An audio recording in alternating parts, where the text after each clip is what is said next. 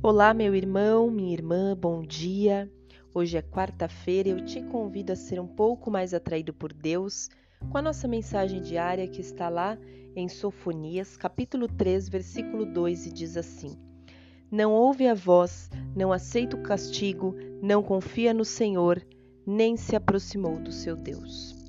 Esse versículo vem nos chamar a atenção do quanto nós precisamos crer não apenas que Deus existe, mas que Ele também nos corrige, que Ele nos ensina e que Ele fala.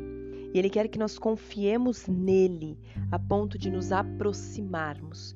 Confiar não é apenas ter fé.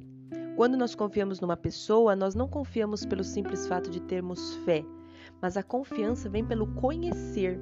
A confiança vem pelo, por você saber quem é a pessoa. Quantas das pessoas falam não confie em quem você não conhece? Muitas vezes a gente olha para uma pessoa e já acha que a gente pode confiar nela e as coisas não são desse jeito. Nós só podemos confiar em quem nós conhecemos de verdade.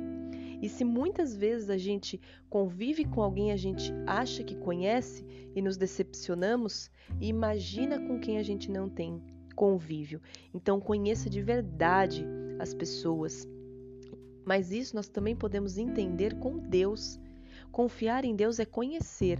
A única grande diferença é que Deus é o que ele fala que é. Nós conhecemos a Deus para que o nosso coração se quebrante e não para a gente poder saber quem Ele é. Nós conhecemos a Deus para ter, para desenvolver a intimidade em nós, porque Deus é o que é e Ele já se colocou totalmente como Ele é na palavra. Nós precisamos olhar para a Bíblia, precisamos olhar para a palavra de Deus e saber: este é Deus, este é Jeová em quem eu posso pôr a minha confiança.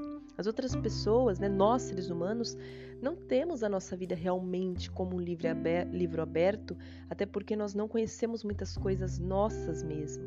Imagina, então, pessoas que não querem se mostrar. Então, quando você confiar com uma pessoa, saiba que ela é um ser humano, mas quando você confiar em Deus, saiba que Ele é Deus. Amém? E ao saber que Ele é Deus, aceite a correção, aceite o direcionamento e caminhe na vontade dEle. Amém? Que Deus abençoe muito o seu dia, fique na paz do Senhor Jesus e até amanhã, se Deus quiser.